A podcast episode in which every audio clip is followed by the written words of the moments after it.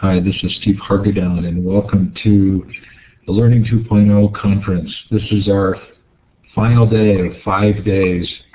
If you've been having fun like I have, you're probably exhausted. Uh, it's really delightful to have Sugata Mitra here. Sugata, thank you for taking the time today. Uh, thanks for inviting me. Thanks to Follett and Intel for sponsorship of the conference, and thanks to Mightybell, Blackboard Collaborate, Technique Global, EdWeb, and Edutopia for support and promotion. Uh, Sugata, I have been reading your Kindle book. I think it's called a Kindle Short, Kindle Single. Yes. Uh, Beyond the Hole in the Wall, Discover the Power of Self-Organized Learning. I remember first hearing about you in the Hole in the Wall experiment and kind of feeling goosebumps. And I will tell you that reading this Beyond the Hole in the Wall book has just been a fabulous experience for me. I think there are many of us who feel that this connection to you uh, vicariously for the work that you're doing. We want to thank you for that. So I'm going to let you go ahead and start, and when you need me, just call on me. Okay. Um, uh, welcome, uh, everybody. Um, I can see you only as a list of names, and uh, and I noticed with some surprise that some of you are um, well. It's it's pretty late in the in the night for you, so thank you very much for for staying up. Uh, I'm going to uh, well, I'm going to take you through a, a, a, whole set of things that I've found in the last, uh, you know, I guess about maybe almost 20 years of looking at how children learn. And, uh, you know, you might then think that, okay, so you're looking at this process called learning in children, and you're looking at it for 20 years, so you end up finding out what it's all about. But that's not how it works. Because in those 20 years, how children learn has also changed. So, you know, the thing that you're studying is also continuously changing. Um, so at some stage I realized that there isn't one answer to how children learn. Uh, it's, it's a continuously variable answer. What you have to then uh, look at is in what direction is that variation and kind of run with it. And, I'm, and when I say we, I mean uh, people who are interested in children, interested in children's learning. Uh, we ourselves need to continuously re-examine our practice and uh, move along with it. So uh, even what I'm going to tell you today about uh, the most recent of these findings um, uh, could very well change tomorrow. Well, but let's start with our story. In order to to look at what might happen to learning in the future, I guess it's not a bad idea to look at uh, where did schooling come from. And if you look at the history of schooling, you find that it's actually very old. It started, I don't know, maybe five or six thousand years ago, It's not older than that. And uh, but there are very very little uh, written documentation uh, about how those schools were run. Uh, the most recent uh, historical evidence comes to us from Greece, from around 500 BC or so, where we hear about Plato's Academy. But uh, the the most detailed accounts of schooling and what should happen in school and how it should be done comes to us uh, from uh, the last of the biggest uh, empires on this planet, the British Empire. Now, if you look at uh, the picture of the British Empire and imagine that that whole uh, area um, is to be governed from that tiny little, uh, you know, island in the center, it, it becomes quite obvious that the administrative uh, problems must have been absolutely humongous. I mean, you would suddenly have a requirement for, you know, 200 soldiers in one part of the world, uh, a, a, governor in another part of the world, um, a whole lot of uh, clerks in another part of the world and so on. Uh, you need a reliable system which can produce and meet these demands of manpower. The Victorians were good engineers, so they invented a system. It's a system that was so well engineered that it lasts until today. And many of you, many of us listening to all this are indeed products of that system. However, we must realize that the Victorian system was producing learners or preparing learners for a requirement. That requirement was essentially for identical people. Now, the Victorians, good engineers that they were, designed this system well and they managed to produce, well, pretty much identical people. Everybody got 50 out of 100 in everything. If you got 90 out of 100 in one thing and 20 out of 100 in another thing, then you failed. But the age of empires passed and, uh, you know, people began to, to look at the system and say, what, what do we need now, now that the age of empires is gone? Well, the action moved to North America with the Industrial Revolution. The captains of the industry looked at the Victorian system and said, wow, this is fantastic because we too need identical people. Not only do we need identical people to make things, we also need identical people to buy things because identical people will want identical things and identical things can be produced in assembly lines with identical people. So the Victorian system persisted. However, the empires are done with. The wars, well, they get fought once in a while. Um, the industry, the manufacturing industry, is moving east. So then, what are we left with? For whom are the schools producing these identical people? The children who were going through these systems could sense many times in history that they were being molded into little boxes. And periodically, they have said to the rest of society, we don't want to be identical. If you trace it back, the first of these beginnings of dissidence was in 19th century Bengal, where a movement started where people said, men and women, we don't want to be identical. We want to dress the way we like. We want to sing and dance the way we like. And then, about a hundred years later, the same voice of dissidence was heard in the United States of America, where again a generation took to the streets saying, we don't want to be identical. In both cases, the system jailed them, shot them, did all sorts of things to them, but the voices uh, had been raised. So that's the history, a very brief history of schooling on this planet. And what about now? What will happen to learning in our age?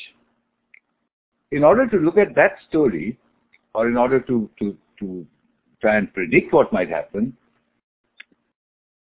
we need to understand a few precepts.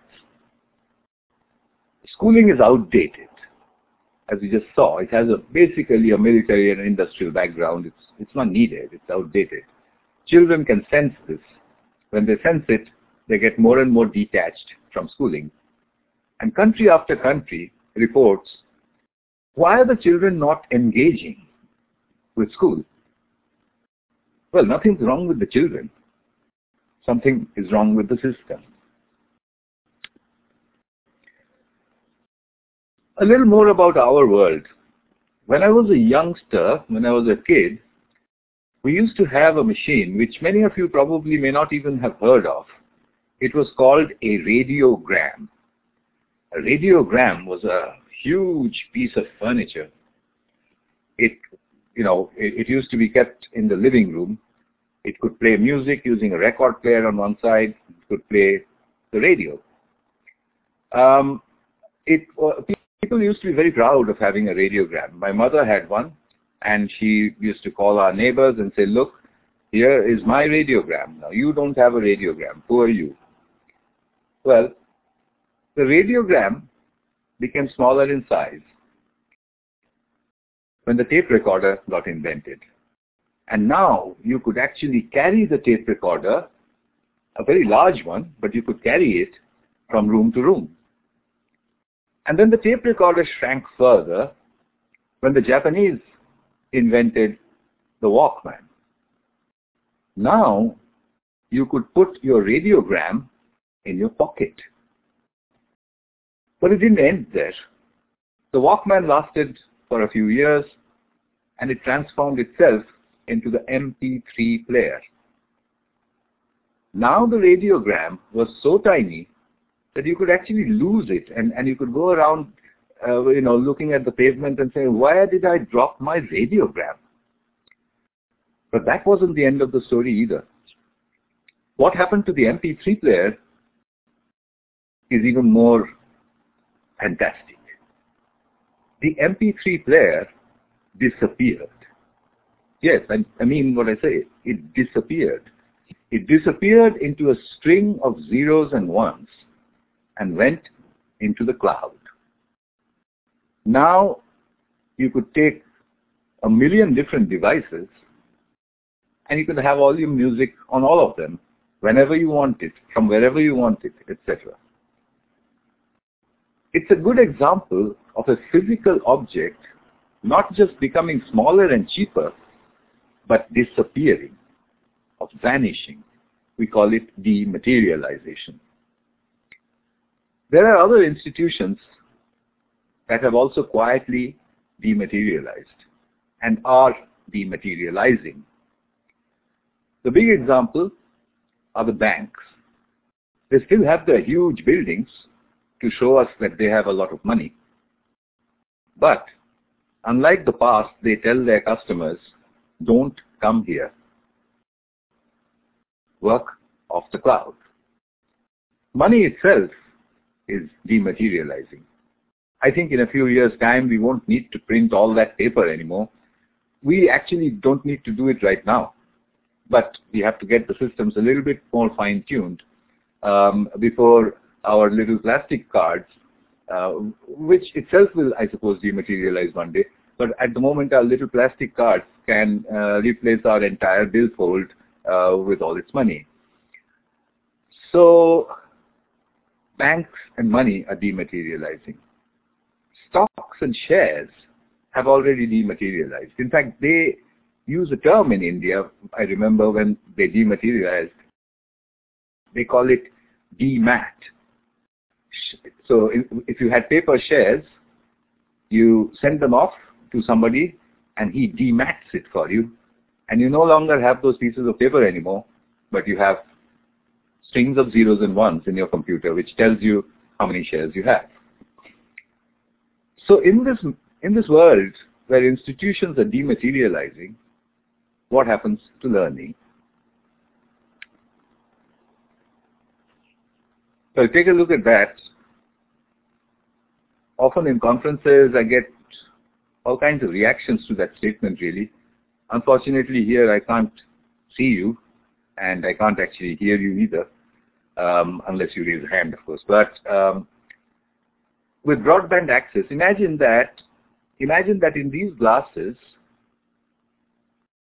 I had a way by which I could overlay a web page. How do you know that I am Sugata and I am talking to you out of my brain? How do you know I am not somebody else who has photoshopped my page, my face, and is reading off a web page? How would you catch me? Well, you would say, during Q&A, we'll catch you. But can you really? imagine a situation where I'm pretending to be uh, an accountant. And I open a little shop and I say this is an accountant's shop. And actually I've never been to college and I've never learned accounting. So somebody comes in there and says, uh, I have a problem with my balance sheet. And I stare down and my fingers move just a little bit. And up, about a 30 seconds later, I say, oh, oh, a balance sheet. Um, yes, yes, I think I can sort that out for you. Can you leave your current balance sheet with me and come back tomorrow? So you leave your current balance sheet with me and you go away. I get onto Google. I get onto, you know, news groups. I get on live chat with accountants. I do emailing. I go into Ask Jeeves and I do all sorts of things. By tomorrow, I have a average sort of answer to your question. So you go away and say, this fellow, you know, he's not really a great accountant, but he's all right. But is that really pretense? Because on the first day when you said, I have a problem with my balance sheet, I was Googling balance sheet to find out what that is. On the second day, I don't need to do that because now I know what that is. So a month of pretending to be an accountant, and then people start to say, you know, that fellow, well, he's a, he's a mediocre kind of accountant, but he gets the job done. I continue pretending for a year. I get away with it for the second year. In the third year, people say, you know that guy Mitra, he's a bloody good accountant. So, could it be that by pretending to be educated using Google, you would become what you pretend. If that is so, we have a completely different take on learning. But let's look at another side of the story. There are children in many disadvantaged places in the world, and most of them don't have good teachers. I'll give you an I'll give you a couple of examples.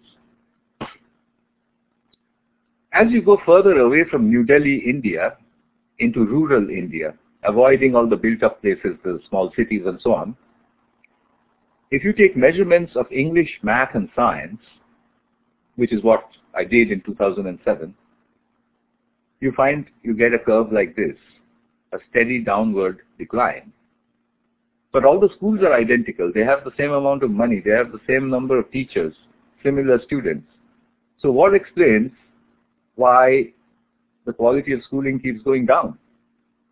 Well, the answer is that teachers, as they get further and further away from Delhi, want to migrate towards Delhi. Why? Because the standard of living is better. Teachers are human beings. They want good standards of health, of safety, of entertainment. And the teacher who is 100 kilometers away from Delhi says, you know, it's really too, too long to go to Delhi all the time. By the time you uh, get to a point where the teacher is 250 kilometers away from Delhi, she says to you, anywhere but here. What do we do about that? So what happens is that teachers in remote areas try to migrate towards a better standard of living. Who succeeds? The best ones, leaving the poorer teachers behind. And that seemed to be what the explanation for this curve was. When I went to the UK in 2006, I thought I would not see this problem because the UK is a developed economy. Uh, the difference between rural and urban is very, very little. Sometimes the quality of life in rural Britain is better than in urban Britain. So I thought, well, I won't find this problem of teachers trying to migrate. So I looked at the GCSE results. You know, GCSE is the school final examinations, the General Certificate of Secondary Education. And I noticed that it wasn't uniform at all. Some schools were very good and some were very bad. What explains this in a developed country like Britain? I looked for a correlation and very quickly found one. In England, there is a system called council housing. council housing is subsidized housing for poor people. You know, people with disabilities, people with alcoholism, people who don't have jobs, that kind of thing. There are some places where you have lots of council houses and some places where you have few. So you can work out a density of council housing. If you plot the density of council housing against the GCSE results, you get the same downward graph as I had got in India. And if you were to go to these high council housing density areas, you would notice the streets are dirty, there's graffiti on the wall, there's trash on the ground. And if you talk to the primary school teachers, they would, like their Indian counterparts, say, you know, this place is really not very safe. I love the children, but I wish I could go and live in a safer place. Teacher migration causes the same problem there again. So it's an ironic problem. Children in disadvantaged areas are the ones who need good teachers the most. And they're the ones who never get it. How do we solve that problem? Well, I faced this problem way back 13 years ago in New Delhi, where I was uh, uh, teaching people, basically I was making courses for people to become software uh, engineers. And these were expensive courses um, attended by rich people's children.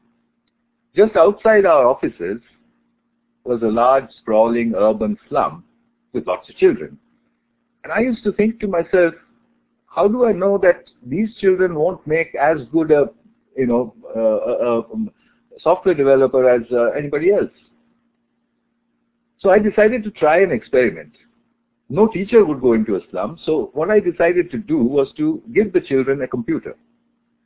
Now you can't just leave a computer, you know, on the street in a slum. So I built myself a do-it-yourself ATM machine, like a bank, about three feet off the ground. And I turned it on and left it there. And what you see on your screen is a picture of the first day at what the press called the hole in the wall. Eight hours later, my colleagues came and said, you know, those children, they're browsing. So I said, what? That's not, how can that be possible? I mean, they don't go to school, they barely go to school, they don't learn any English. So how could they be browsing? And uh, everybody said, you know, them, one of your students must have been passing by and showed them how to use the mouse. I said, yeah, that's possible. And I repeated the experiment. This time in a really far away village, about 300, 400 kilometers away from Delhi, uh, a, place so remote that the chances of a passing software developer would be, you know, very, very small. Um, so uh, I, I did a similar experiment there. And when I went back there three months later, I found children playing games on the computer. And when they saw me, they said, oh, we need a faster processor and we need a better mouse. And I said, wow, how did you know all that? And they said to me, you know, you left us a machine which works only in English, so we taught ourselves English in order to use it. I was astonished. This was the first time that the word taught ourselves kind of stuck in my mind. I repeated the experiment many, many times and over a period of about five years discovered that groups of children can teach themselves to use computers and the internet in about nine months. Just by, well, you could call it trial and error. I would call it self-organized learning. So these were the conclusions of the early 2000s, 2002, 2003, that groups of children can learn to operate computers and use the internet by themselves. In the process, teaching themselves a little English as well. So I naturally got curious about what else they could teach themselves. And I started experimenting with other subjects. I experimented with physics, I experimented with pronunciation, I experimented with English, I, uh, with algebra. Uh, my colleagues started experimenting and there is a whole body of published work now um, which you'll find on my website, uh, which says that groups of children seem to be able to do all of these things using the internet by themselves, provided you let them work in groups. So what's this about groups? It looked as though groups of children using the internet can achieve educational objectives on their own. When I came to England and said this, people said, well, but how far can it go? I mean, are you talking about simple objectives? Are you talking about everything? Um, how far will it go? I didn't have an answer to this question, so I uh, designed an experiment to answer it. It was an experiment designed to fail. Can Tamil-speaking children from a village in India teach themselves the biotechnology of DNA replication in English from a street-side computer on their own? Of course not. so off I went, I looked for a village. Um, I found a village called Kuppam in, in the southern uh, part of India, uh, a village where I had groups of about 10, 12 year olds, all Tamil speaking. Uh, they had no clue about biotechnology, obviously. They knew nothing about genetics. Nobody in the village did. None of the teachers did. I had given them three, uh, two roadside computers to play with, and they were pretty good at playing games on those computers. Into those computers, I downloaded material on biotechnology, and I said to them, well, try this. It's, it's not really easy. It's all in English and it's complicated stuff, but it's very interesting. The children said, how will we understand this? This is terrible. I mean, it's full of chemistry. It's full of all sorts of things. And I said, well, I don't know. I don't know how you'll understand it. And anyway, I'm going away. So I left them for two months. And when I came back after two months, the children said, we've understood nothing. So I said, well, how long did it take before you thought uh, I would, we, you can't understand this? And they said, no, we look at it every single day. So I said, you mean you don't understand what you're looking at, but you look at it every day. What for? And they said, well, one of them raised their hand and said, apart from the fact that improper replication of the DNA molecule causes genetic disease, we have understood nothing else. So that was my introduction to a completely different world. I had pre-tested the children before we started the experiment and they'd got a statistical zero. When I tested them again after two months, I saw an educational impossibility. 0 to 30% in two months on their own, in English, on a roadside computer, the biotechnology of DNA replication. But then, I still couldn't go back to England with these results because 30% in the Victorian system is a fail. How do I get them to get another 20 marks in that village? Where will I get a teacher from? Well, I couldn't get a teacher. What I could get was a girl who was very friendly with the kids. She was 20 years old, an accountant with a local NGO. I asked her to help me. And she said, I can't help you because I don't know biotechnology and I don't know anything about computers. I don't know what these children are doing on that computer. And I said, no, use the method of the grandmother. So she said, what's that? I said, stand behind them. Whenever they do anything at all, just say, wow, that's fantastic. How did you do that? My goodness, when I was your age, I could have never done anything like that. She played that role for two more months. The scores in Kuppam jumped to 50%, same as the scores of a rich private school in Delhi with a trained biotechnology teacher. That school was my control. The children of Kuppam had caught up. I realized when I looked at this graph that there was a way to level the playing field. So I went back to England and I started looking for grandmothers. I put out requests in newspapers saying if you are a British grandmother um, if you have broadband and a web camera, uh, can you uh, give me one hour of your time per week for free. I got 200. You know, I know more British grandmothers than anyone else in the universe. but they're not actually all grandmothers.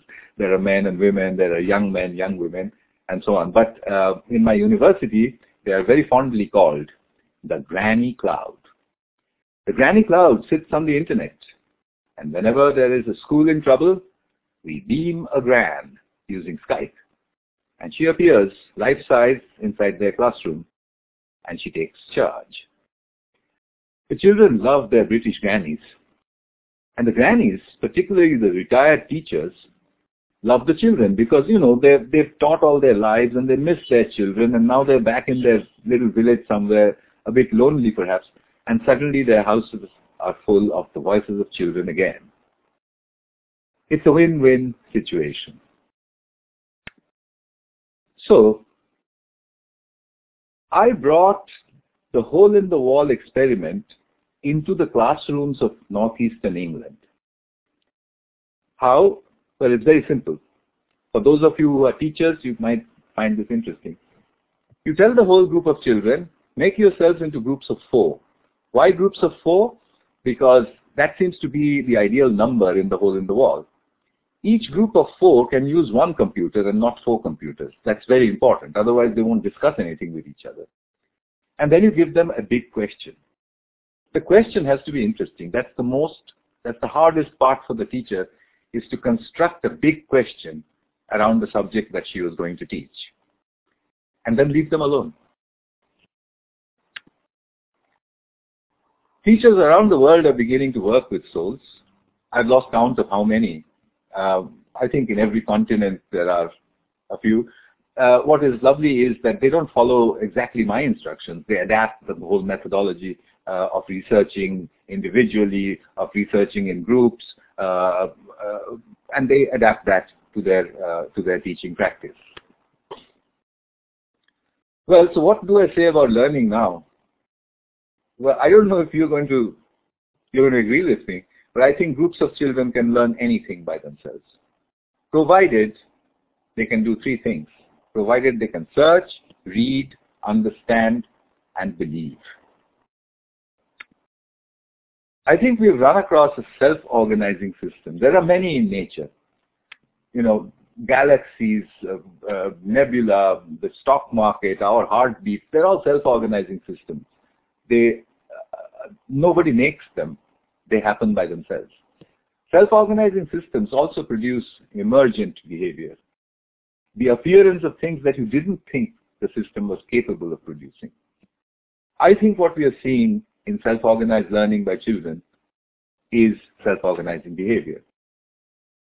So this is how it works. Four or more uh, groups of children, they manage themselves using an elected police officer, one computer for each group, the granny cloud if you need it, discussion, movement, play, everything is allowed, and then you give them a big question. There are no rules of discipline because remember, we don't want identical people anymore. So the new primary curriculum, reading comprehension, information search and retrieval, and a rational system of belief. When you've searched, when you've read, when you've understood, you must be able to put it all together into your head and say, this is what I believe. It leaves us with a lot of questions that need to be answered. How do you examine a connected learner? What happens when the learner comes into an examination hall and he can access the internet using a device that you can't detect? It will change examinations forever. What does qualification mean? If I can pretend to be an accountant and become one in two years, what does that qualification mean anymore? What is curriculum anyway? Is arithmetic obsolete? Is it necessary to be able to recite tables of numbers? Is the absence of a teacher a pedagogical tool? I seem to think so. Can cheating improve learning?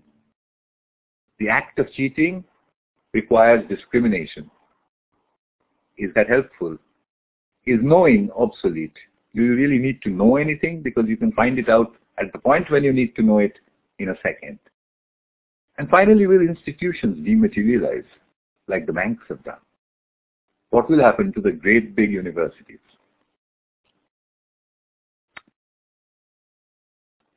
In the answer to that question, perhaps, will lie the future of learning.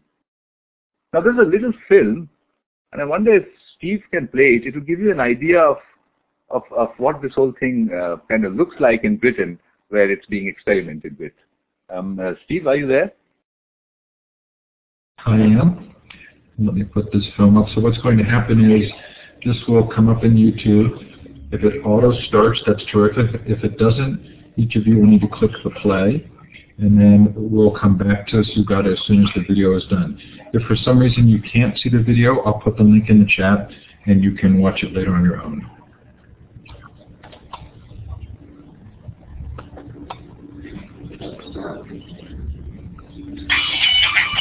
Val Almond and Debbie Mann are the vanguard of a revolutionary new approach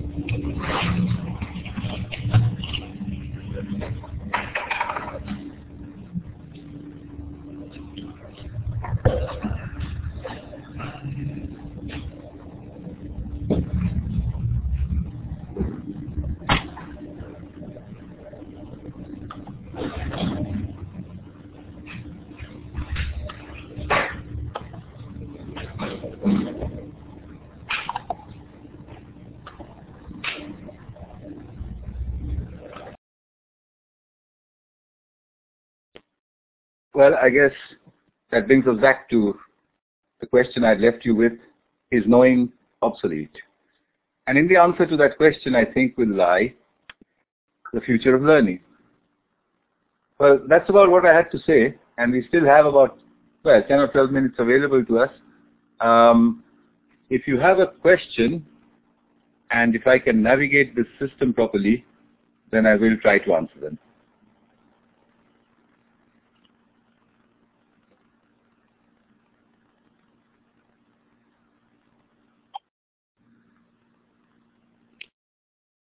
Um, uh, let's see, uh, Demetrius. I captured a couple of Uh, questions that were in the chat. Go ahead. Okay. Hi, thank you so much. This was really amazing. Um, so what's uh, the next step? How? I mean, okay, you've tried this in the UK. Have you seen any um, interest from other schools or from the government? What's uh, uh, the future for this method? Well, um, uh, yeah, you know, uh, the way it happened in England was that one school called me and, and said, go ahead and try something new. And I did the first of the SOLEs, the self-organized learning environments there. The teachers started talking amongst themselves and they said, well, this is too good to be true. I mean, I wasn't doing anything. I was just sitting over there and it was all happening. So then another teacher tried and another teacher tried. And then I started getting calls from nearby schools and then from all over the, the uh, County Durham up in northeastern England. So it kind of spread like a groundswell. Then I started getting calls from the southern part of England. and then it spread through the whole country. I, I've lost count of how many teachers actually use it in what form. Then I started to get calls from conferences all around the world and I kept insisting with the conferences that, okay, I'll, I'll give a lecture like I'm doing just now, but will you take me to a school so that I can show you how it's done? And they started doing that. So from, you know, Chile, Uruguay, Argentina, uh, Mexico, United States, um, Italy, Australia, China, everywhere, teachers started picking it up. Um, and I'm quite happy that they adapted to their own styles. So a quick answer to your question, where do you go from here? I think uh, the easiest way to spread this is not top downwards, but bottom upwards. If you can start the groundswell, uh, I can assure you that uh, the children will love it. Uh, they'll talk to their parents. Uh, the teachers will talk amongst themselves, and uh, it tends to just grow by itself. So Jackie Gerstein wanted to know if there was one thing you could do to change the education system in the U.S., what would you do? Um, well, I, it's it's a short question, but it has a longish answer. You know, first of all, teachers sometimes say, "Oh, so are you trying to say we are not required?" This is absolutely untrue. Teachers are the only defense the children have against the system. As long as that system doesn't change, the teachers have to stand between the children and the system, helping them to cope with the system. But then, there is something more that teachers can do. So if you say, what is the one thing that would change U.S. education? Well, I've been going to several schools here, and you know the children are terrific. The last time I did a SOLE was in uh, Kansas City, Kansas, in an inner city school, and I gave them a, a particularly hard question. The question was, uh, what is the purpose of theater? Can you imagine these are nine-year-olds? That was a really hard question. And they gave absolutely fantastic answer. I'll just tell you one answer. One little girl came up and said, theater creates its own meaning. Now, how much better can you go? So I'm not saying that you should do this every single day, but maybe once a week, you take a curricular topic and do a self-organized learning session. Don't ask the administration. Just take the school principal into confidence and all I'm asking is for one hour a week. You'll see the change almost immediately. And I'm hoping, uh, with all my fingers and toes crossed, that as teachers do this all over the world, the, the system, the examiners, the school inspectors will one day say, well, let's just integrate it into the system. And it's not as far away as you think, because we either have an option for the system to break, and it is indeed at its breaking point, or we can do something about it. So simple answer to your question, if you are dealing with children, uh, tell them my story and tell them that let's test it out. Here are a couple of computers, not one computer per head, and here is a big question. Tell me the answer. We've given the microphone to Jay Comfort. Go ahead. Yes. I do. This is Judith Comfort in, in Vancouver, Canada. Uh, we are a multicultural society, and uh, we are very aware of our, our colonial roots, and we're also quite paranoid about our American influences on our education system. We still have a great sense of public good. Um, the question I have is about um, is about the, your use of the English grannies to serve the, uh, poor masses of Indian children. That would be politi- politically incorrect in our country. Uh, my question is, why are you not using the best resources you have in India? And why are you not concerned about the uh, appropriation of British culture to India? And what are you doing to protect your own culture? Yeah, well, um, I mean, I've, again, a question which is important, and I've heard it uh, said many times. Well, firstly, why is the Granny Cloud mostly English? Well, because I started it in England, as simple as that. So, uh, you know, uh, there is no particular reason. At this point in time, it contains uh, retired teachers from uh, the United States, from Canada, from um, from Great Britain, of course, from the Middle East, from and from India. Um, the you know Indian grannies do just as good a job, but But having said that, what I've noticed is that if the granny is considered exotic in, in some way, uh, it seems to hold the children's attention, particularly the 9 and 10 year olds. So 9 and 10 year old poor slum children in India find it very interesting to talk to a real British granny. But that may be because of their colonial past or whatever it is, but they like it. Uh, on the other hand, English children would certainly not like a British granny from across the road. They would love to see a sari-clad Indian granny, and, and I've tried that as well. So, so yes, it can. As far as culture goes, well, I'm, you know, I'm, I'm increasingly a bit disenchanted with this whole idea of our culture is being threatened by God knows what, and that we should continue to, you know, make fire by rubbing uh, sticks of wood together or whatever. Um, I think uh, it's time we got rid of all that. There was a question in the chat. Uh, do you know if this system works with older children and adults that are afraid of computers? Yes, very, very good. It's, it's a question that I'm increasingly asked, and I'm afraid I can't give you a, a, a proper answer right now. Uh, I'm in the middle of trying to find out. Uh, there are two or three different kinds of questions. Firstly, does it work with the post-adolescent? And secondly, will it work at the undergraduate levels in the university? Thirdly, will it work with adult learning in the work situation and so on? Uh, the answer is yes, it does, but to different extents and in different ways. Uh, children who are used to this method, by the time they become adolescents, they're extremely good at it, and there's absolutely no problem. But if you take, if you suddenly walk into a classroom full of 17-year-olds and try to do this, they're going to turn around and say, but why don't you just teach us instead of doing all this? That's because they've been conditioned into thinking that the only way to learn is where a teacher stands at the head of the class and lectures. Um, whereas uh, children who do self-organized learning environments, they uh, have, uh, one of the little girls once told me, whatever Mrs. So-and-so did for one hour, I could have done that on Google in five minutes. Now, she may not be entirely right, but the point is that when children have that perception, and if we don't address it, uh, they're not likely to engage with schooling. When it comes to adults, it's a different thing altogether. Adults, if they're strangers, if you group adults together and ask them to find the answer to anything, we'll just clam up and say, I'm not tech savvy. It's an expression of insecurity, and it's a problem with the male or the human ego. Um, I'm trying to find out different ways of getting around that. But the easiest way is that if the four or five adults who are working together happen to be great friends or happen to be close colleagues, then you don't have a problem. Then nobody is worried about, you know, being foolish. So then the method does work. So Mac, we've given you microphone privileges. Go ahead and turn your mic on if you'd like to ask a question. You click on the talk button, Mac. It's at the top left of your screen.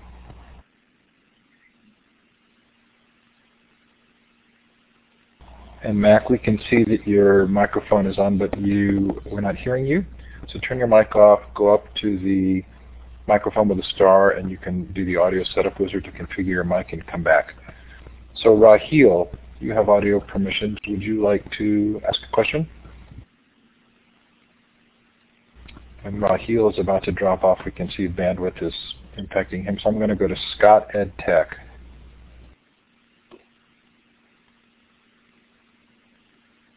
Scott, are you there? Go yes, I'm there. On the talk button. I'm there. Uh, I see Scott uh, raising his hand.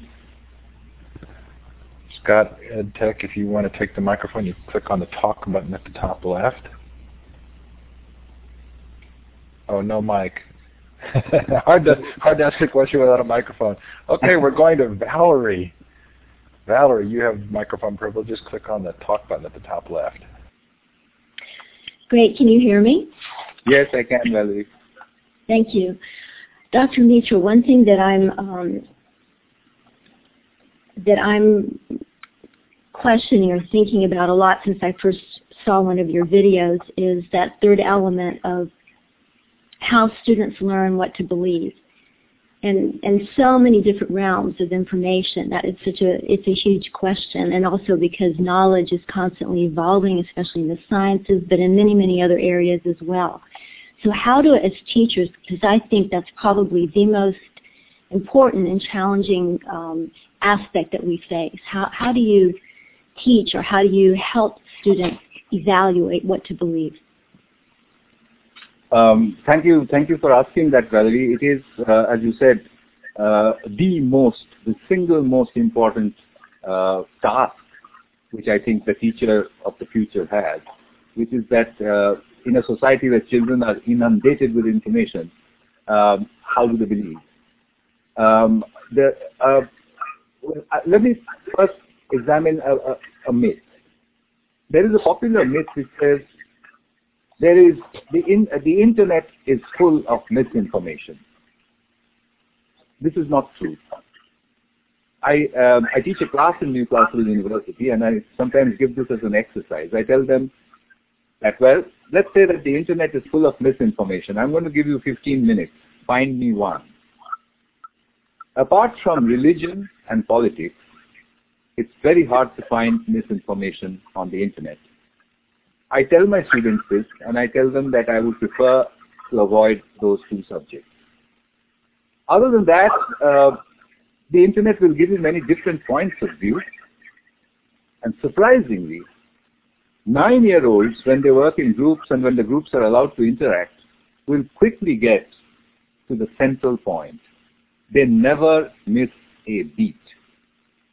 Sometimes they go a little ways off as a teacher, you must continue to stand back because this is the hardest part in my method is for the teacher to stand back and not interfere because they will self-correct. And that process of self-correction is perhaps at the heart of learning. So what do I mean by a system of belief? Well, it's very important to realize that I'm talking of a rational system of belief where you look at different sources, you learn how to evaluate, you learn how to put it together, you learn how opinions can be formed collectively through discussion and debate rather than through doctrine. If that is taught properly, the self-organized learning environment forms a shield against the children for the rest of their lives against beliefs without reason. And I think that is very important that they should be armed with that armor. Sugata, I hate to do this, but we have another keynoter who is just ready to start, so we have to finish. I'm going to clap for you here. I'm hovering okay. over the smiley face and I'm clicking on applause. I know there are lots of questions that didn't get answered. I really apologize for that. Uh, it's a delight to have you on. Thank you so much. Uh, we really appreciate your being here today. Thanks everybody for coming. Don't miss Heidi Hayes Jacobs, who's starting in her room uh, two minutes bye ago. We, we delayed her. Bye bye, Sugata. Thank you. Thanks. Bye.